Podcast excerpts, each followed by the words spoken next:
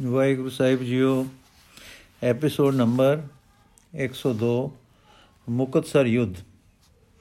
ਸਰਹੰਦ ਤੋਂ ਵਜ਼ੀਰ ਖਾਨ ਦੇ ਫੇਰ ਹਮਲਾ ਕਰਨ ਦੀ ਸੰਭਵ- ਸੰਭਵਤਾ ਸਮਝ ਕੇ ਗੁਰੂ ਜੀ ਜ਼ਫਰਨਾਮਾ ਟੋਰ ਕੇ ਆਪ ਦੀਨੇ ਤੋਂ ਵਿਦਾ ਹੋ ਕੇ ਅੱਗੇ ਨੂੰ ਟੁਰ ਪਏ। ਇਹ ਵਿਚਾਰ ਕੇ ਕਿ ਇੱਥੇ ਗਮਸਾਨ ਨਾ ਮੱਚੇ ਤੇ ਅੱਗੇ ਚੱਲ ਕੇ ਅਸੀਂ ਵੀ ਪ੍ਰਬੰਧ ਚੰਗਾ ਕਰ ਸਕਾਂਗੇ।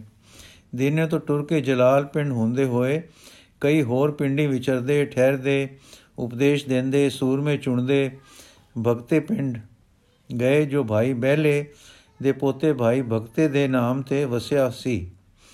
ਭਗਤੇ ਦੇ ਪੰਜ ਪੁੱਤ ਸਨ। ਉਹਨਾਂ ਦਾ ਇੱਕ ਤਿਆਰ ਘੋੜਾ ਅਰਪਣ ਕਰਕੇ, ਉਹਨਾਂ ਨੇ ਇੱਕ ਤਿਆਰ ਘੋੜਾ ਅਰਪਣ ਕਰਕੇ ਮੱਥਾ ਟੇਕਿਆ।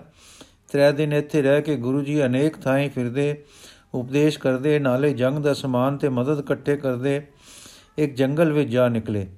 ਇੱਥੇ ਕੁਝ ਠਹਿਰ ਕੇ ਬਾਹੀਵਾਲ ਸਰਵਨ ਆਦ ਥਾਈ ਹੁੰਦੇ ਆਪ ਕੋਟ ਕਪੂਰੇ ਜਾ ਨਿਕਲੇ।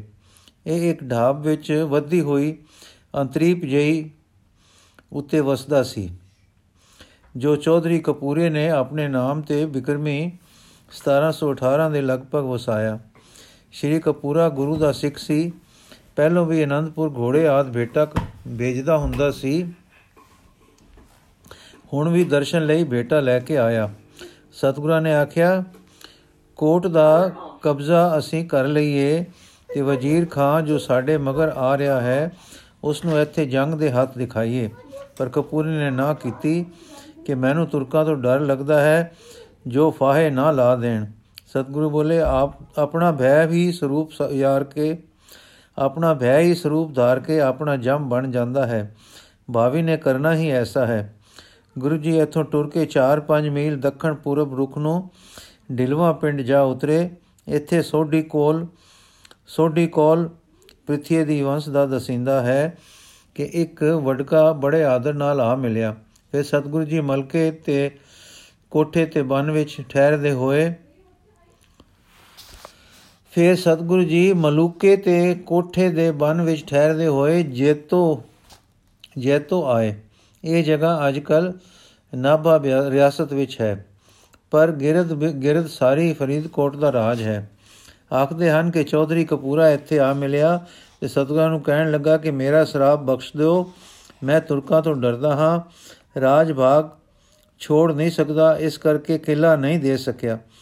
ਭਾਈ ਮਾਨ ਸਿੰਘ ਜੀ ਪਾਸ ਬੈਠੇ ਹਨ ਬੈਠੇ ਸਨ। ਸਤਿਗੁਰੂ ਜੀ ਉਧਰ ਤੱਕੇ ਤੇ ਬੋਲੇ, ਮੈਂ ਵਰ ਸ਼ਰਾਬ ਵਿੱਚ ਕਾਨੂੰ ਸਭ ਤੋਂ ਵੱਡਾ ਸ਼ਰਾਪ ਹੈ ਭੈ। ਕਪੂਰੇ ਵੱਲ ਤੱਕ ਤੱਕ ਕੇ ਨਿਰਭੈ ਹੋ ਜਾ। ਤੂੰ ਨਿਰਭੈ ਹੋਣਾ ਨਹੀਂ, ਤੇਰੇ ਭੈ ਨੇ ਪ੍ਰਤੱਖ ਹੋ ਕੇ ਤੈਨੂੰ ਲੈਣਾ ਹੈ। ਇਸੇ ਕਰਕੇ ਅਸਾਂ ਆਦਮੀ ਦਾ ਆਦਰਸ਼ ਖਾਲਸਾ ਵਿੱਚ ਪ੍ਰਗਟ ਕਰ ਦਿੱਤਾ ਹੈ। ਭੈ ਕਾਹੂ ਕੋ ਦੇਤ ਨੈ ਨੈ ਭੈ ਮਾਨਤ ਆਨ। ਕੋਟ ਤੇਰਾ ਅਸੀਂ ਛੱਡ ਆਏ। ਭੈ ਭੀਤ ਮਨਾਂ ਦੀ ਮਦਦ ਦੀ ਸਾਨੂੰ ਲੋੜ ਨਹੀਂ। ਅਸੀਂ ਆਪਣੇ ਪਿਤਾ ਦਾ ਹੁਕਮ ਵਜਾਣ ਆਏ ਹਾਂ। ਕਿਲਾ ਨਹੀਂ ਮਿਲਿਆ ਤਾਂ ਉਸ ਦਾ ਹੁਕਮ ਹੈ। ਮੈਦਾਨੇ ਲੜੋ, ਮੈਦਾਨੇ ਲੜਾਂਗੇ। ਹਾਰ ਜੀਤ ਉਸ ਦੀ ਹੈ, ਸਾਡਾ ਧਰਮ ਉਸ ਦੇ ਦੱਸੇ ਹੁਕਮ ਉੱਤੇ ਤੁਰਨਾ ਹੈ। ਹੁਕਮ ਹੈ ਅਭੈ ਹੋ ਕੇ ਲੜਨਾ। ਮਰਨਾ, ਬਚਣਾ ਸਭ ਬਾਪੂ ਸਭ ਬਾਪੂ ਜੀ ਦੇ ਹੱਥ ਹੈ। ਸੋ ਬੁੱਲੇ ਲੁੱਟ ਕਪੂਰਿਆ, ਤੂੰ ਅਜੇ ਖਾਲਸਾ ਨਹੀਂ ਸਜਿਆ। ਜੇ ਬਚਣਾ ਹੈ ਹੀ ਤਾਂ ਨਿਰਭੈ ਹੋ। ਆਖਦੇ ਹਨ, ਆਖਦੇ ਇਹ ਵੀ ਹਨ ਕਿ ਇਹ ਵਾਰਤਾ ਜੈਤੋ ਦੀ ਨਹੀਂ, ਪਰ ਚਿਲੋਵਾਂ ਦੀ ਹੈ। ਉੱਥੇ ਕਪੂਰ ਨੇ ਮਹਾਰਾਜ ਦਾ ਉਪਦੇਸ਼ ਸੁਣ ਕੇ ਸ਼ਰਨ ਲਈ ਪੁੱਤਰਾਂ ਤੋਂ ਪ- ਪੋਤਰਿਆਂ ਨੂੰ ਅੰਮ੍ਰਿਤ ਛਕਾਇਆ ਤੇ ਆਪ ਵੀ ਛਕਿਆ। ਸੋਢੀ ਕੋਲ, ਕੌਲ ਨੇ ਵੀ ਆਪਣੇ ਪੁੱਤਰਾਂ ਨੂੰ ਅੰਮ੍ਰਿਤ ਛਕਵਾ ਕੇ ਅਭੈ ਸਿੰਘ ਬਣਾਇਆ। ਸਤਿਗੁਰਾਂ ਨੇ ਆਗਿਆ ਕੀਤੀ ਕਿ ਚੌਥੇ ਸਤਿਗੁਰਾਂ ਨੇ ਜੋ ਪ੍ਰਿਥੀ ਚੰਦ ਨੂੰ ਮੀਣਾ ਕਿਹਾ ਸੀ, ਹੁਣ ਉਹਨਾਂ ਦੀ ਵੰਸ਼ ਜੇ ਅੰਮ੍ਰਿਤ ਛਕ ਲਵੇ, ਮੀਣੇ ਦੇ ਦੋਸ਼ ਤੋਂ ਮਾਫ ਕਰ ਕੀਤੀ ਗਈ। ਜੋ ਅੰਮ੍ਰਿਤ ਛਕੇ, ਸੋ ਗੁਰੂ ਕਾ ਸਿੰਘ। ਸਾਰਾ ਪੰਥ ਉਸ ਨਾਲ ਨਿਰਸੰਸੇ ਵਰਤੋਂ ਕਰੇ। ਕਪੂਰੇ ਨੂੰ ਵੀ ਸਤਿਗੁਰਾਂ ਨੇ ਆਖਿਆ ਕਿ ਤੇਰੀ ਵੰਸ਼ ਰਾਜ ਕਰੇਗੀ। ਖੰਡਾ ਤੇ ਇੱਕ ਚਾ ਢਾਲ ਵੀ ਬਖਸ਼ੀ। ਦੋਏ ਸਮਾਨ ਹੁਣ ਤੱਕ ਫਰੀਦਕੋਟ ਦੇ ਰਾਜ ਘਰਾਣੇ ਵਿੱਚ ਸਨਮਾਨ ਨਾਲ ਰੱਖੇ ਹਨ। ਇਸੇ ਇਲਾਕੇ ਵਿੱਚ ਵਿਚਰਦਿਆਂ ਇੱਕ ਦਿਨ ਬੋਰ ਪਿੰਡ ਦੇ ਬਖਸ਼ਾ ਸਿੰਘ ਨੇ ਖਬਰ ਦਿੱਤੀ ਕਿ ਵਜ਼ੀਰ ਖਾਨ ਆਪ ਫੌਜ ਲੈ ਕੇ ਆ ਰਿਹਾ ਹੈ ਔਰ 2-4 ਦਿਨਾਂ ਤੱਕ ਅਪੜਨ ਵਾਲਾ ਹੈ। ਉਸ ਦੇ ਨਾਲ 5000 ਫੌਜ ਹੈ। ਸਤਗੁਰ ਨੇ ਕਪੂਰ ਸਿੰਘ ਨੂੰ ਆਖਿਆ ਕਿ ਆਪਣਾ ਕੋਈ ਮਾਤਬਰ ਆਦਮੀ ਇਸ ਇਲਾਕੇ ਦਾ ਸੂਹੀਆਂ ਦੇ, ਜੋ ਸਾਨੂੰ ਖਿਦਰਾਣੇ ਦੀ ਢਾਬ ਤੇ ਅਪੜਾ ਦੇਵੇ। ਕਪੂਰ ਸਿੰਘ ਨੇ ਖਾਨੇ ਨਾਮੇ ਬੈਰਾੜ ਨੂੰ ਕੁਝ ਸਵਾਰਾਂ ਸਣੇ ਨਾਲ ਤੋਰਿਆ ਕਿ ਸਤਗੁਰੂ ਜੀ ਨੂੰ ਖਿਦਰਾਣੇ ਅਪੜਾ ਦੇਵੇ, ਪਰ ਆਪ ਜੁੱਧ ਵਿੱਚ ਹਿੱਸਾ ਨਾ ਲਵੇ। ਹੋ ਸਕੇ ਤਾਂ ਸਤਗੁਰੂ ਜੀ ਨੂੰ ਵੀ ਜੰਗ ਤੋਂ ਹੋੜਦਾ ਜਾਵੇ। ਇਥੋਂ ਟੁਰ ਕੇ ਗੁਰੂ ਜੀ ਸਨਰ ਸਨਰ ਪਿੰਡ ਦੇ, ਪਿੰਡ ਅਪੜੇ। ਇੱਥੇ ਅਤਰਾ ਚਤਰਾ ਸਤਰਾ ਤ੍ਰੈ ਭਰਾ ਜੋ ਬੜੇ ਨਿਰਭੈ ਸੂਰਮੇ ਸੇ, ਅਰ ਜਿਨ੍ਹਾਂ ਤਿਉ ਦੇਸ਼ ਦੇਸ਼ ਡਰਦਾ ਸੀ, ਪਰ ਜੋ ਭੈ ਕਾਹੂ ਕੋ ਦੇਤ ਨਾ ਦੇ ਅਸੂਲ ਦੇ ਜਾਣੂ ਨਹੀਂ ਸੇ, ਅੰਮ੍ਰਿਤ ਛਕ ਕੇ ਖਾਲਸਾ ਸੱਜੇ ਤੇ ਸਤਗੁਰੂ ਦੇ ਨਾਲ ਹੋ ਟੁਰੇ। ਫਿਰ ਰਾਮਿਆਣੇ ਪਿੰਡ ਠਹਿਰੇ, ਇੱਥੇ ਇੱਕ ਜੱਟ ਨੂੰ ਗੁਰੂ ਜੀ ਨੇ ਕਿਹਾ, ਡੋਲੇ, ਡੇਲੇ ਨਾ ਖਾ, ਸੱਟ ਦੇ, ਇਹ ਕੋੜੇ ਹਨ। ਪਰ ਉਸਨੇ ਕੁਝ ਰੱਖ ਲਏ ਤੇ ਥੋੜੇ ਸੱਟੇ। ਸਤਗੁਰਾਂ ਨੇ ਕਿਹਾ ਬੋਲਿਆ ਅਸਾਂ ਤਾਂ ਮਾਲਵੇ ਦਾ ਕਾਲ ਕੱਟ ਦਿੱਤਾ ਸੀ, ਜੋ ਇੱਥੇ ਕਣਕਾਂ ਤੇ ਸੁਕਾਲ ਹੋਣ, ਪਰ ਤੂੰ ਥੋੜਾ ਰੱਖ ਹੀ ਲਿਆ ਚੰਗਾ। ਇਸ ਆਨੰਦੀ ਰੰਗ ਖੇਲਦੇ, ਨਿਰਭੈਤਾ ਦੇ ਸਰਦਾਰ ਹੋਰ ਅੱਗੇ ਵਧਦੇ ਤੇ ਇੱਕ ਉਜਾੜ ਵਿੱਚ ਡੇਰਾ ਜਾ ਪਾਇਆ। ਇਧਰ ਪੰਜਾਬ ਵਿੱਚ ਅਨੰਦਪੁਰ, ਚਮਕੌਰ ਸਰਨ ਦੇ ਸਾਕੇ ਪ੍ਰਸਿੱਧ ਹੋ ਚੁੱਕੇ ਸੇ। ਘਰ ਘਰ ਤੇ ਗਿਰਾਂ ਗਿਰਾਂ ਸਿੱਖਾਂ ਵਿੱਚ ਪੀੜਾ ਤੇ ਚਰਚਾ ਹੋ ਰਹੀ ਸੀ। ਅਖੀਰ ਇੱਕ ਵਜ਼ੀਰ, ਇੱਕ ਵਹੀਰ ਖਾਲਸਿਆਂ ਦਾ ਤਿਆਰ ਹੋ ਕੇ ਮਾਲਵੇ ਨੂੰ ਸਤਗੁਰਾਂ ਵੱਲ ਟੁਰਿਆ। ਇਹਨਾਂ ਵਿੱਚ ਉਹ ਵੀ ਸ਼ਾਮਲ ਸੇ ਜੋ ਅਨੰਦਪੁਰ ਦੇ ਕਿਲੇ ਵਿੱਚ ਸਤਗੁਰ ਦੀ ਆਗਿਆ ਦੇ ਵਿਰੁੱਧ ਕਿਲੇ ਵਿੱਚੋਂ ਟੁਰਨਾ ਚੰਗਾ ਸਮਝਦੇ ਸੇ ਤੇ ਜਿਨ੍ਹਾਂ ਨੇ ਬੇਦਾਵੇ ਵੀ ਲਿਖ ਦਿੱਤੇ ਸੇ। ਐਸੇ ਪੁਰਖਾਂ ਵਿੱਚੋਂ ਬਹੁਤ ਤਾਂ ਸਾਰੇ ਮਾਰੇ ਗਏ ਸੇ, ਪਰ ਜੋ ਬਚ ਕੇ ਘਰੀ ਆਪੜੇ ਸੇ, ਘਰਾਂ ਵਾਲਿਆਂ ਕਿਸੇ ਨੂੰ ਮੂੰਹ ਨਾ ਲਾਇਆ ਤੇ ਵਾਪਸ ਟੋਰਨ ਦਾ ਪ੍ਰਬੰਧ ਕੀਤਾ। ਨਾਲ ਹੋਰ ਵੀ ਵਹੀਰ ਪਾ ਟੁਰੇ। ਲਾਹੌਰੋਂ ਕੁਝ ਸਿਆਣੇ ਪਾਤਸ਼ਾਹ ਨਾਲ ਸੁਲ੍ਹਾ ਕਰਨ ਦੀ ਤਜਵੀਜ਼ ਪੇਸ਼ ਕਰਨ ਲਈ ਮਤਾ ਮਤਾ ਮਤਾ ਮਤਾ ਕੇ ਵੀ ਟੁਰੇ। ਇਹ ਸਾਰੇ ਸ੍ਰੀ ਗੁਰੂ ਜੀ ਨੂੰ ਰਾਮਿਆਣੇ ਤੋਂ ਅੱਗੇ ਖਿਦਰਾਣੇ ਦੇ ਲਾਗੇ ਜੇ ਜਾ ਕੇ ਮਿਲੇ, ਉੱਥੇ ਸਤਗੁਰਾਂ ਦੇ ਪੇਸ਼ ਹੋਏ। ਪਹਿਲੀ ਗੱਲ ਤਾਂ ਬੇਮੁਖਾਂ ਨੇ ਆਪਣਾ ਪਛਤਾਪ ਪੇਸ਼ ਕਰਨ ਦੀ ਕੀਤੀ।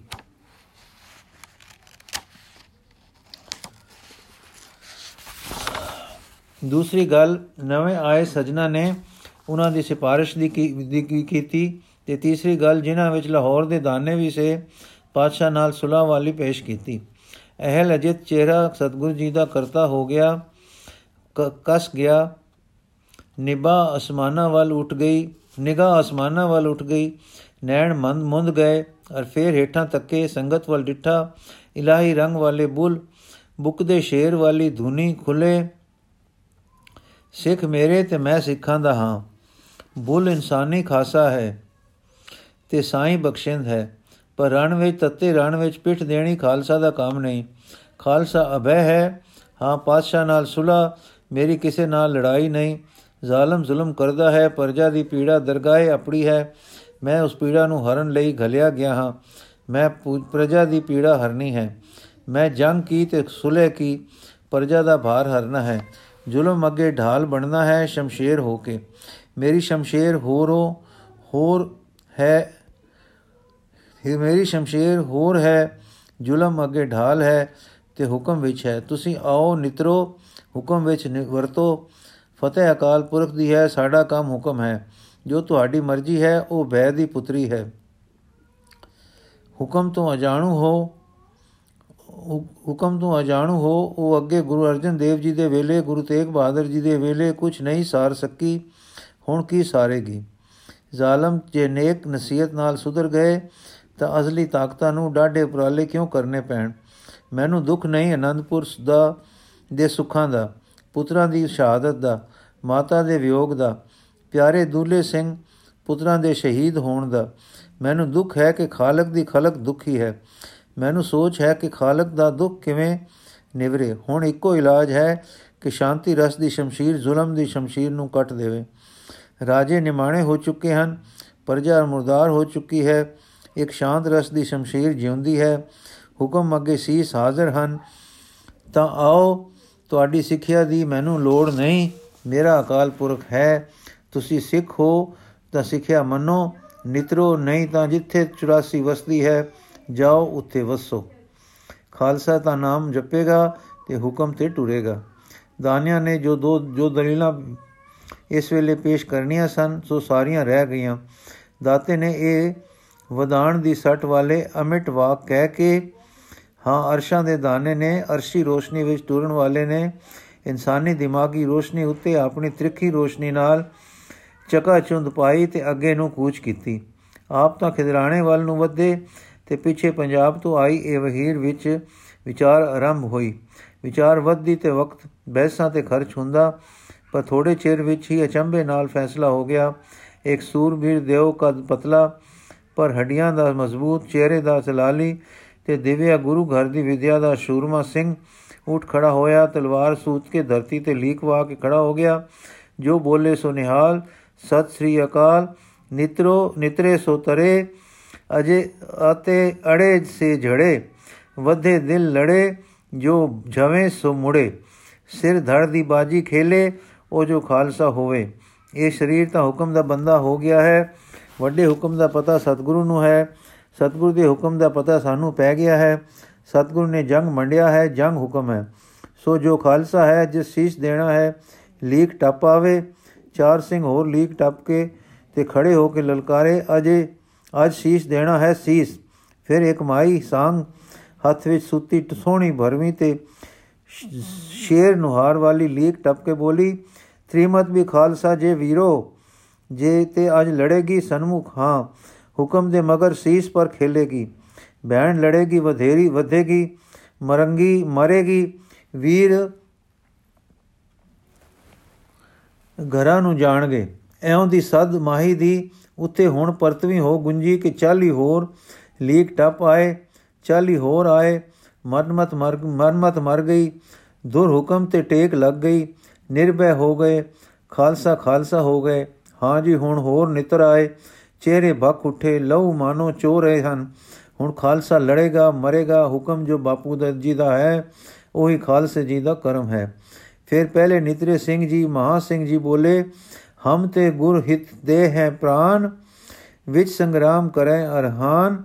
ਤੁਰਕ ਹਜ਼ਾਰੋਂ ਗੁਰ ਕੋ ਗੁਰ ਕੇ ਗਿਰਦ, ਕੋ ਇਸ ਸਮੇਂ ਤਜੈ ਹੋਏ ਮਰਦ।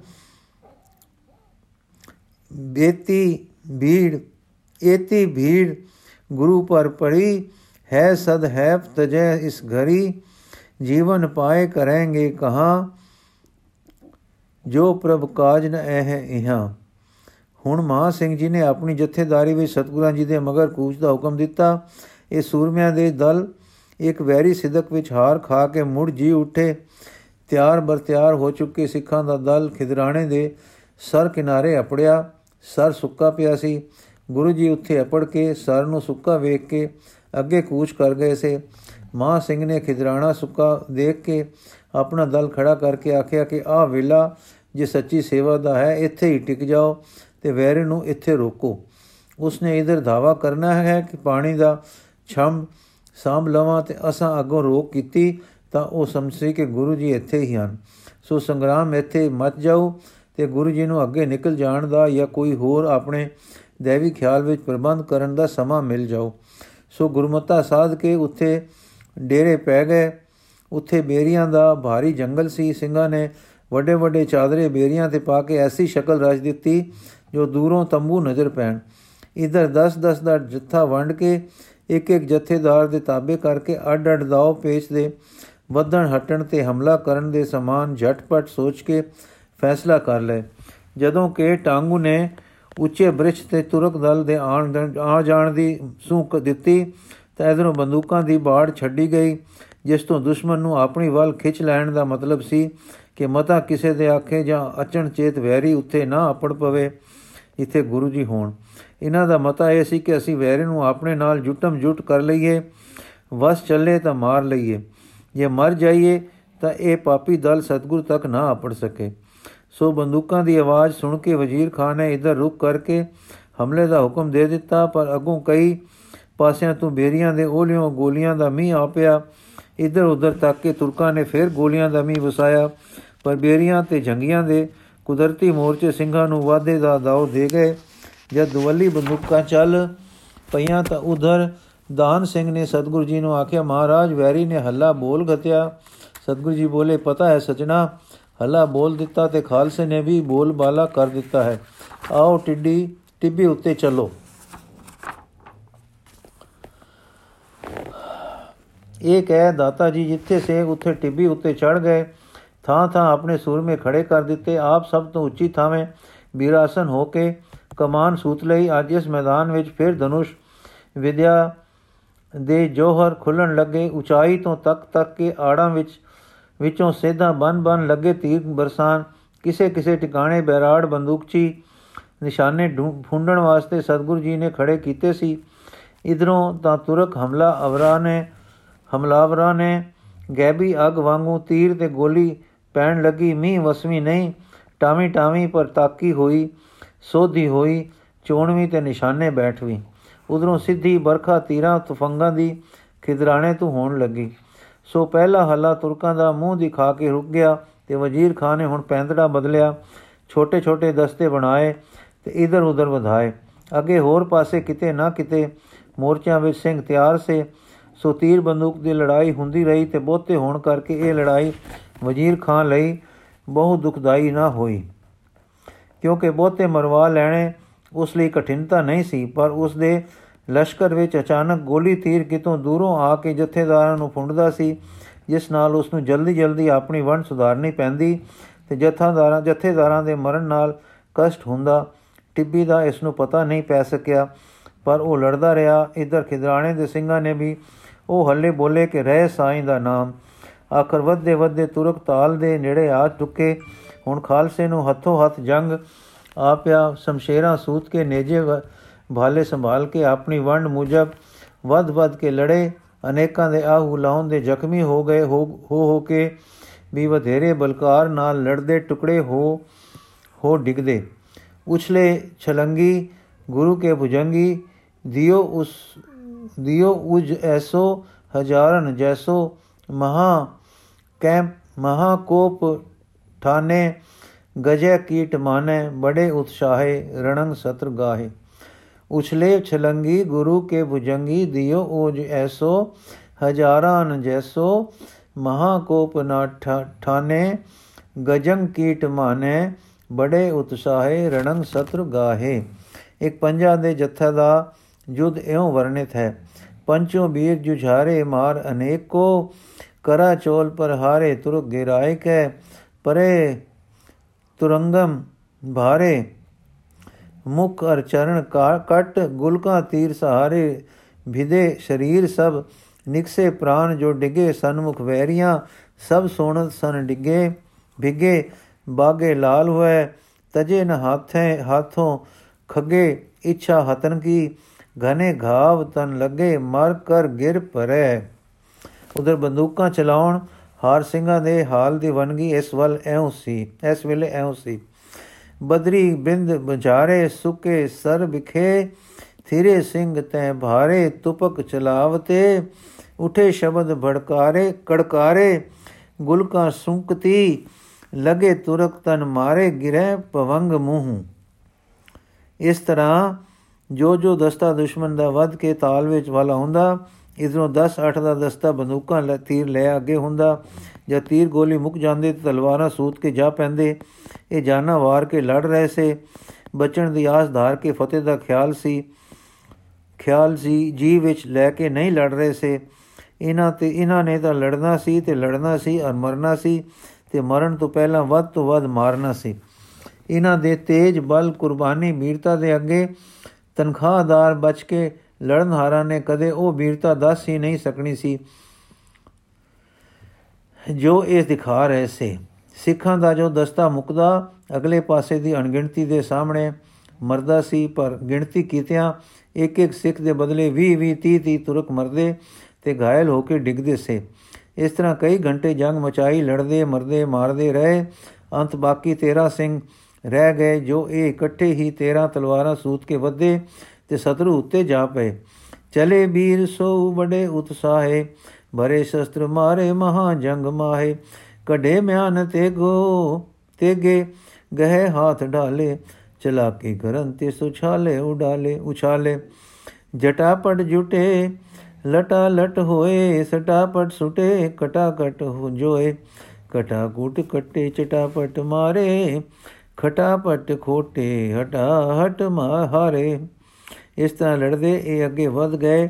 ਔਰ ਸੈਨਾ ਵਿੱਚ ਜਾ ਦੱਸੇ ਵੱਡੇ ਵੱਡੇ ਜਥੇਦਾਰ ਨੂੰ ਜੋ ਅੱਗੇ ਆਉਂਦਾ, ਇਹ ਚੁਣ ਚੁਣ ਕੇ ਮਾਰਦੇ, ਇਸ ਤਰ੍ਹਾਂ ਲੜਦੇ, ਵੱਧਦੇ ਚਲੇ ਗਏ। ਛੇਕੜ ਇਹਨਾਂ ਨੇ ਆਪਣੀਆਂ ਪਵਿੱਤਰ ਦੇਹੀਆਂ ਟੋਟੇ ਟੋਟੇ ਕਰਾ ਕੇ ਆਪਣੇ ਪਿਆਰੇ ਸਤਗੁਰੂ ਤੋਂ, ਪੰਥ ਤੋਂ, ਦੇਸ਼ ਤੋਂ, ਸੱਚ ਤੋਂ ਵਾਰ ਗਤੀਆਂ। ਤੁਰਕਾਂ ਦਾ ਇਨਾ ਨੁਕਸਾਨ ਹੋਇਆ ਕਿ ਕੁਝ ਹਿਸਾਬ ਨਾ ਰਿਹਾ। ਰਵਾਇਤਾਂ ਹਨ ਕਿ 5000 ਸੈਨਾ ਵਿੱਚੋਂ ਪਿੱਛੇ ਮੁੜਨ ਜੋਗੇ ਮੁਸ਼ਕਲ ਨਾਲ 2000 ਰਹਿ ਗਏ। ਹੁਣ ਇਹ ਤੱਕ ਕੇ ਕਿ ਨਾ ਤਾਂ ਅੱਗੇ ਅੱਗੇ ਕੋਈ ਦਸਤਾ ਸਿੱਖਾਂ ਦਾ ਲੜਨ ਆਉਂਦਾ ਹੈ, ਨਾ ਕਿਤੇ ਝਾੜ ਜੰਗੀ ਵਿੱਚੋਂ ਤੀਰ ਗੋਲੀ ਆਉਂਦੀ ਹੈ। ਨਵਾਬ ਅੱਗੇ ਵਧਿਆ ਕਿ ਤਾਲ ਉੱਤੇ ਕਬਜ਼ਾ ਝਟਪਟ ਹੋ ਜਾਏ, ਪਰ ਬਦਕਿਸਮਤੀ ਨਾਲ ਉਸਨੇ ਅੱਗੇ ਵਧ ਕੇ ਕੀ ਡਿੱਠਾ ਕਿ ਤਾਲ ਸੁੱਕਾ ਪਿਆ ਹੈ, ਘੁੱਟ ਪਾਣੀ ਦਾ ਨਹੀਂ ਹੈ। ਹੈਰਾਨ ਹੋਇਆ ਕਿ ਸੁੱਕੀ ਢਾਬ ਲਈ ਸਿੱਖ ਕਿਉਂ ਲੜ ਮਰੇ?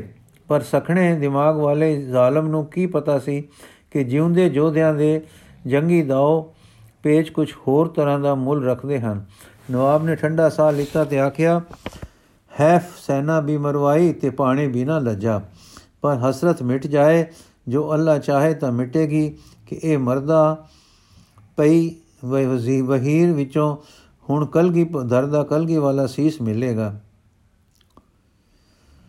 ਤਲਾਸ਼ ਕੇ, ਤਲਾਸ਼ ਕਰੋ। ਆਪ ਨਵਾਬ ਪਰਲੋ ਪਰਲੇ ਪਾਸੇ ਇੱਕ ਜੰਗੀ ਵੱਲ ਗਿਆ, ਕੀ ਵੇਖਦਾ ਹੈ ਕਿ ਇੱਕ ਗ੍ਰਾਂਡੀਲ ਲੰਮੀ ਤ੍ਰਿਮਤ ਸਾੰਗ ਲਈ ਖੜੀ ਹੈ। ਇਸ ਨੇ ਅੱਗੇ ਯੁੱਧ ਵਿੱਚ ਕਾਫੀ ਹਿੱਸਾ ਲਿਆ ਸੀ। ਹੁਣ ਇੱਕ ਆਪਣੇ ਵੱਲ ਵੱਧੇ ਆ ਰਹੇ ਪਠਾਨ ਨੂੰ ਸਾੰਗ ਨਾਲ ਪ੍ਰੋ ਕੇ ਪਰੇ ਸੁੱਟ ਕੇ ਅੱਗੇ ਵਧੀ ਹੀ ਸੀ ਕਿ ਇੱਕ ਹੋਰ ਤੁਰਕ ਨੇ ਜੋ ਘੋੜੇ ਪਰ ਸਵਾਰ ਸੀ, ਅੱਗੇ ਵੱਧ ਕੇ ਤਲਵਾਰ ਚਲਾਈ, ਪਰ ਉਸ ਤੋਂ ਪਹਿਲਾਂ ਤ੍ਰਿਮਤ ਨੇ ਉਸ ਨੂੰ ਸਾੰਗ ਨਾਲ ਪਰੋ ਕੇ ਧਰਾ ਤੇ ਡੇਗ ਲਿਆ। ਇਧਰੋਂ ਇੱਕ ਹੋਰ ਪਠਾਨ ਅੱਗੇ ਵਧਿਆ। ਇਸ ਨੇ ਗੱਤਕੇ ਬਾਜੀ ਦਾ ਇੱਕ ਪਲੱਥਾ ਕਰਕੇ ਵਾਰ ਕੀਤਾ, ਸੱਟ ਖਾ ਕੇ ਤ੍ਰਿਮਤ ਡੈ ਪਈ। ਉਸ ਨੂੰ ਡੱਟੀ ਸਮਝ ਕੇ ਪਠਾਨ ਅੱਗੇ ਹੋਣ ਲੱਗਾ ਸੀ ਕਿ ਉਸ ਨੇ ਮੱਥੇ ਵਿੱਚ ਇੱਕ ਸੂਕ ਦਾ ਤੀਰ ਆ ਵੱਜਾ। ਉੱਥੇ ਹੀ ਕਾਇਰ ਸਿਆਂ ਸਿਆਂ ਵਰਿਆਂ ਦਾ ਹੋ ਡਿੱਠਾ। ਚਾਰ ਚੁਫੇਰੇ ਦੇਖ ਭਾਲ ਹੋਈ ਕਿ ਤੀਰ ਕਿੱਥੋਂ ਆਇਆ ਹੈ। ਛੇਕੜੇ ਸਮਝ ਕੇ ਕਿ ਸਿੱਖ ਤਾਂ ਕੋਈ ਬਾਕੀ ਨਹੀਂ ਹੈ। ਇਹ ਕਿਤੋਂ ਆ, ਕਿਸੇ ਆਪਣੇ ਦਾ ਹੀ ਤੀਰ ਹੋਣਾ ਹੈ ਜੋ ਦੂਰੋਂ ਬੁਲੇਵੇ ਸਿਰ ਆ ਗਿਆ। ਹੋਊ ਤੇ ਇਹ ਸਮਝ ਆ ਗਿਆ ਹੋਊ। ਤੇ ਇਹ ਸਮਝ ਕੇ ਤ੍ਰਿਮਤ ਮਰ ਗਈ ਹੈ। ਫਿਰ ਤਲਾਸ਼ ਸ਼ੁਰੂ ਹੋਈ। ਪਰ ਕਪੂਰ ਸਿੰਘ ਨੇ ਸਿਆਣ ਲਿਆ ਸੀ ਕਿ ਤੀਰ ਨਾਲ, ਤੀਰ ਇਹ ਮੇਰੇ ਸਤਿਗੁਰੂ ਦਾ ਹੈ। ਤਾਲ ਵਿਦ ਤਾਲ ਦੇ ਕੰਡੇ ਜੰਗੀਆਂ, ਬੇਰੀਆਂ, ਝਾੜੀਆਂ ਦੂਰ ਦੂਰ ਤੱਕ ਜਿੱਥੇ ਸਿੱਖ ਮੁਰਦਾ ਜਾਂ ਸਿਸਕਦਾ ਪਿਆ ਸੀ, ਤਲਾਸ਼ ਹੋਈ। ਕਪੂਰ ਸਿੰਘ ਨਾਲ ਸੀ। ਜਿਸ ਜਿਸ ਸੀਸ ਤੇ ਸਕ ਪਵੇ, ਕਪੂਰ ਸਿੰਘ ਨੂੰ ਦਿਖਲਾਉਣ, ਦਿਖਲਾ, ਦਿਖਾਲਣ। ਉਹ ਸਿਰ ਫੇਰੇ ਤੇ ਆਕੇ ਨਵਾਬ ਜੀ, ਗੁਰੂ ਜੀ, ਹੱਥ ਆਉਣ ਵਾਲੀ ਸਤਿਆ ਨਹੀਂ। ਉਹ ਸਾਹਿਬ ਕਸਫ ਲੋਕ ਹਨ। ਗੈਬੀ ਤਾਕਤਾਂ ਵੀ ਉਹਨਾਂ ਦੇ ਵਸ ਵਿੱਚ ਹਨ। ਤੁਸੀਂ ਯਤਨ ਕਰ ਚੁੱਕੇ ਹੋ, ਪਰ ਮੈਨੂੰ ਆਸ ਨਹੀਂ ਕਿ ਉਹ ਲਸ਼ਕਰ ਵਿੱਚ ਮਾਰੇ ਗਏ ਹੋਣ, ਜਿਸ ਵਿੱਚ ਕਿ ਆਪ ਇਸ ਵੇਲੇ ਫਤਿਹਯਾਬ ਵਿਚਰ ਰਹੇ ਹੋ। ਨਵਾਬ ਨੇ ਘੂਰ ਕੇ ਤੱਕਿਆ, ਪਰ ਫਿਰ ਕਹਿਣ ਲੱਗਾ, ਦੱਸੋ, ਹੁਣ ਚੌਧਰੀ ਜੀ, ਪਾਣੀ ਕਿੱਥੇ ਮਿਲੇ? ਸਾਰੀ ਫੌਜ ਵਿੱਚ ਅਲ ਅਲਤਸ ਅਲਤਸ ਹੋ ਰਹੀ ਹੈ। ਵਿਸਾਖ ਦਾ ਮਹੀਨਾ ਹੈ, ਜ਼ਖਮੀਆਂ ਵਿੱਚ ਕੁਰਲਾਟ ਪਾਣੀ ਦੀ ਪੈ ਰਹੀ ਹੈ। ਮਸਕਾਂ ਚਮਕ ਚਮਰਟੇ ਤੇ ਵਰਸੇ ਚਰਸੇ ਜੋ ਅੰਦਰ, ਜੋ ਖਚਣਾ ਬੋਲਦਾ ਬੋਲਦਾ ਤੇ ਨਾਲ ਲਿਆਏ ਸਾਂ ਮੁੱਕ ਗਏ ਹਨ। ਦਿਨ ਢਲ ਗਿਆ ਹੈ, ਪਾਣੀ ਦਾ ਛੇਤੀ ਉਪਰਾਲਾ ਕਰੋ। ਕਪੂਰ ਸਿੰਘ ਨੇ ਆਖਿਆ, ਪਾਤਸ਼ਾਹ, ਜੇ ਤਾਂ ਅੱਗੇ ਵਧਣਾ ਹੈ ਤਾਂ ਪਾਣੀ 30 ਕੋ ਤੇ ਹੈ। ਜੇ ਪਿੱਛੇ ਮੁੜਨਾ ਹੈ ਤਾਂ ਪਾਣੀ 10 ਕੋਆਂ ਤੇ ਲਗਭਗ ਮਿਲੇਗਾ। ਨਵਾਬ ਨੇ ਆਖਿਆ ਕਿ ਵਧਣਾ ਤਾਂ ਅੱਗੇ ਹੈ। ਹੁਣ ਪਿੱਛਾ ਕਰਕੇ ਗੁਰੂ ਨੂੰ ਫੜਨਾ ਹੈ। ਐਨ ਇਸ ਵੇਲੇ ਇੱਕ ਡਾਢਾ ਵਜਨਦਾਰ ਤੀਰ ਸੁਕਦਾ ਆਇਆ। ਨਵਾਬ ਦੇ ਸਾਹਮਣੇ ਖੜੇ ਇੱਕ ਤਰਬੂਜ, ਜਿਹੜੇ ਸਿਰ ਵਾਲੇ ਮੁਗਲ ਦੇ ਸੀਨੇ ਵਿੱਚ ਵੱਜਾ, ਜੋ ਦੌੜ ਕਰਦਾ ਡੱਠਾ, ਜੋ ਦੜ ਕਰਦਾ ਡੱਠਾ। ਨਵਾਬ ਇਸ ਵੇਲੇ ਤਾਲ ਦੇ ਢਾਏ ਦੇ ਆਸਰੇ ਸੀ। ਕਪੂਰੇ ਆਖਿਆ, ਇਹ ਮਾਰੂਥਲ ਹੈ, ਪਾਣੀ ਹੈ ਨਹੀਂ। ਗੈਬੀ ਤੀਰ ਦੇਖ ਲੋ ਕੋਈ ਨਾ ਕੋਈ ਸਾਰਿਆਂ ਦੇ ਮਰ ਗਿਆ ਵੀ ਆ ਪੈਂਦਾ ਹੈ। ਕਦ ਤੱਕ ਪਿਆਸੇ ਰਹੋਗੇ ਤੇ ਅੱਗੇ ਵਧੋਗੇ? ਇਹ ਸੁਣ ਕੇ ਨਵਾਬ ਨੇ ਬੁੱਲ ਟੁੱਕੇ, ਚਾਰ ਚਫੇਰੇ ਤਰਬੁਕ ਦਾ ਤੱਕਦਾ ਡੇਰੇ ਆਇਆ। ਬਾਕੀ ਬੱਚੇ ਸਰਦਾਰਾਂ ਨਾਲ ਵਿਚਾਰ ਕੀਤੀ ਅਤੇ ਪਿਛਾਂ ਮੁੜਨਾ ਹੀ ਸਹੀ ਠਹਿਰਿਆ ਅੱਜ ਦੀ ਕਟਾਵੜ ਨੂੰ ਫਤਿਹ ਆਖ ਕੇ ਤੇ ਫਤਿਹ ਦਾ ਡੰਕਾ ਵਜਾ ਕੇ ਲਸ਼ਕਰ ਪਿੱਛੇ ਮੁੜ ਪਿਆ। ਪਾਣੀ ਦੀ ਟੋਟ ਨੇ ਮੁਰਦਿਆਂ ਦੇ ਦਫਨ ਕਰਨ ਦੀ ਵੀ ਫੁਰਸਤ ਨਾ ਦਿੱਤੀ ਅਤੇ ਜ਼ਖਮੀਆਂ ਵਾਸਤੇ ਕੁਝ ਬੈਰਾੜ ਸੇਵਾਦਾਰ ਛੱਡ ਗਏ ਕਿ ਸਹਿਜੇ ਬੰਦੋਬਸਤ ਕਰਕੇ ਵਾਪਸ ਜਾਂ ਡੇਰੇ ਮਗਰ ਮਗਰ ਅਪੜਾ ਦੇਣ। ਜਦੋਂ ਨੂੰ ਲਸ਼ਕਰ ਸ਼ਾਹੀ ਮੁੜ ਗਿਆ, ਤਾਂ ਉਸ ਟਿੱਬੀ ਤੇ ਸ੍ਰੀ ਗੁਰੂ ਜੀ ਹੇਠਾਂ ਉਤਰੇ। ਆਪ ਘੋੜੇ ਤੇ ਚੜੇ ਹੋਏ ਨਾਲ ਪਿਆਰੇ ਟੁਰਦੇ ਸਾਰੇ ਜਣੇ ਖਿਦਰਾਣੇ ਆਏ। ਆ ਹੁਣ ਨਜ਼ਾਰਾ ਪਿਆਰਿਆਂ ਦਾ, ਆਪਾ ਵਾਰਨ ਦਾ ਅੱਖਾਂ ਅੱਗੇ ਹੈ। ਕੌਣ ਪਏ ਸਨ? ਕੱਟੇ ਵੱਡੇ ਟੁਕੜੇ ਹੋਏ ਹੋਏ। ਸੀਸ ਕਿਤੇ, ਧਰ ਕਿਤੇ, ਬਾਹਾਂ ਕਿਤੇ। ਕੋਈ ਗੋਲੀ ਨਾਲ ਛਟਿਆ ਛਟਿਆ ਪਿਆ ਹੈ। ਕੋਈ ਦੇਹੀ ਲਹੂ ਧਾਰਾ ਵਹਿ ਵਹਿ ਕਿ ਸਰਦ ਹੋ ਰਹੀ ਹੈ, ਕੋਈ ਤੀਰਾਂ ਨਾਲ ਵਿਨਿਆ ਸ਼ੋ ਸ਼ੇਰ ਵਾਂਗੂ ਸ਼ੋ ਸ਼ੋ ਵਾਂਗੂ ਪ੍ਰੋਤਾ ਗਿਆ ਹੈ, ਕੋਈ ਸੇਲੇ ਨਾਲ ਘਾਇਲ ਹੈ, ਤਨ ਰੋੜਦਾ ਪਿਆ ਹੈ, ਤਨ ਘਾਇਲ ਹੋ ਤਨ ਤੋੜਦਾ ਪਿਆ ਹੈ, ਕੋਈ ਬੇਸੁੱਧ ਹੈ, ਅੱਖਾਂ ਤਾੜੇ ਅੱਖਾਂ ਤਾੜੇ ਲੱਗ ਰਹੀਆਂ ਹਨ। ਜਾਨ ਟੁੱਟੀ ਟੁੱਟ ਰਹੀ ਹੈ ਤੇ ਪਿੰਜਰਾ ਛੱਡ ਰਹੀ ਹੈ। ਆ ਖਾਲਸੇ ਦੇ ਪਿਤਾ ਪੁੱਤਰਾਂ ਦੇ ਇਸ ਦਸਨ ਨੂੰ ਦੇਖ ਰਹੇ ਹੋ।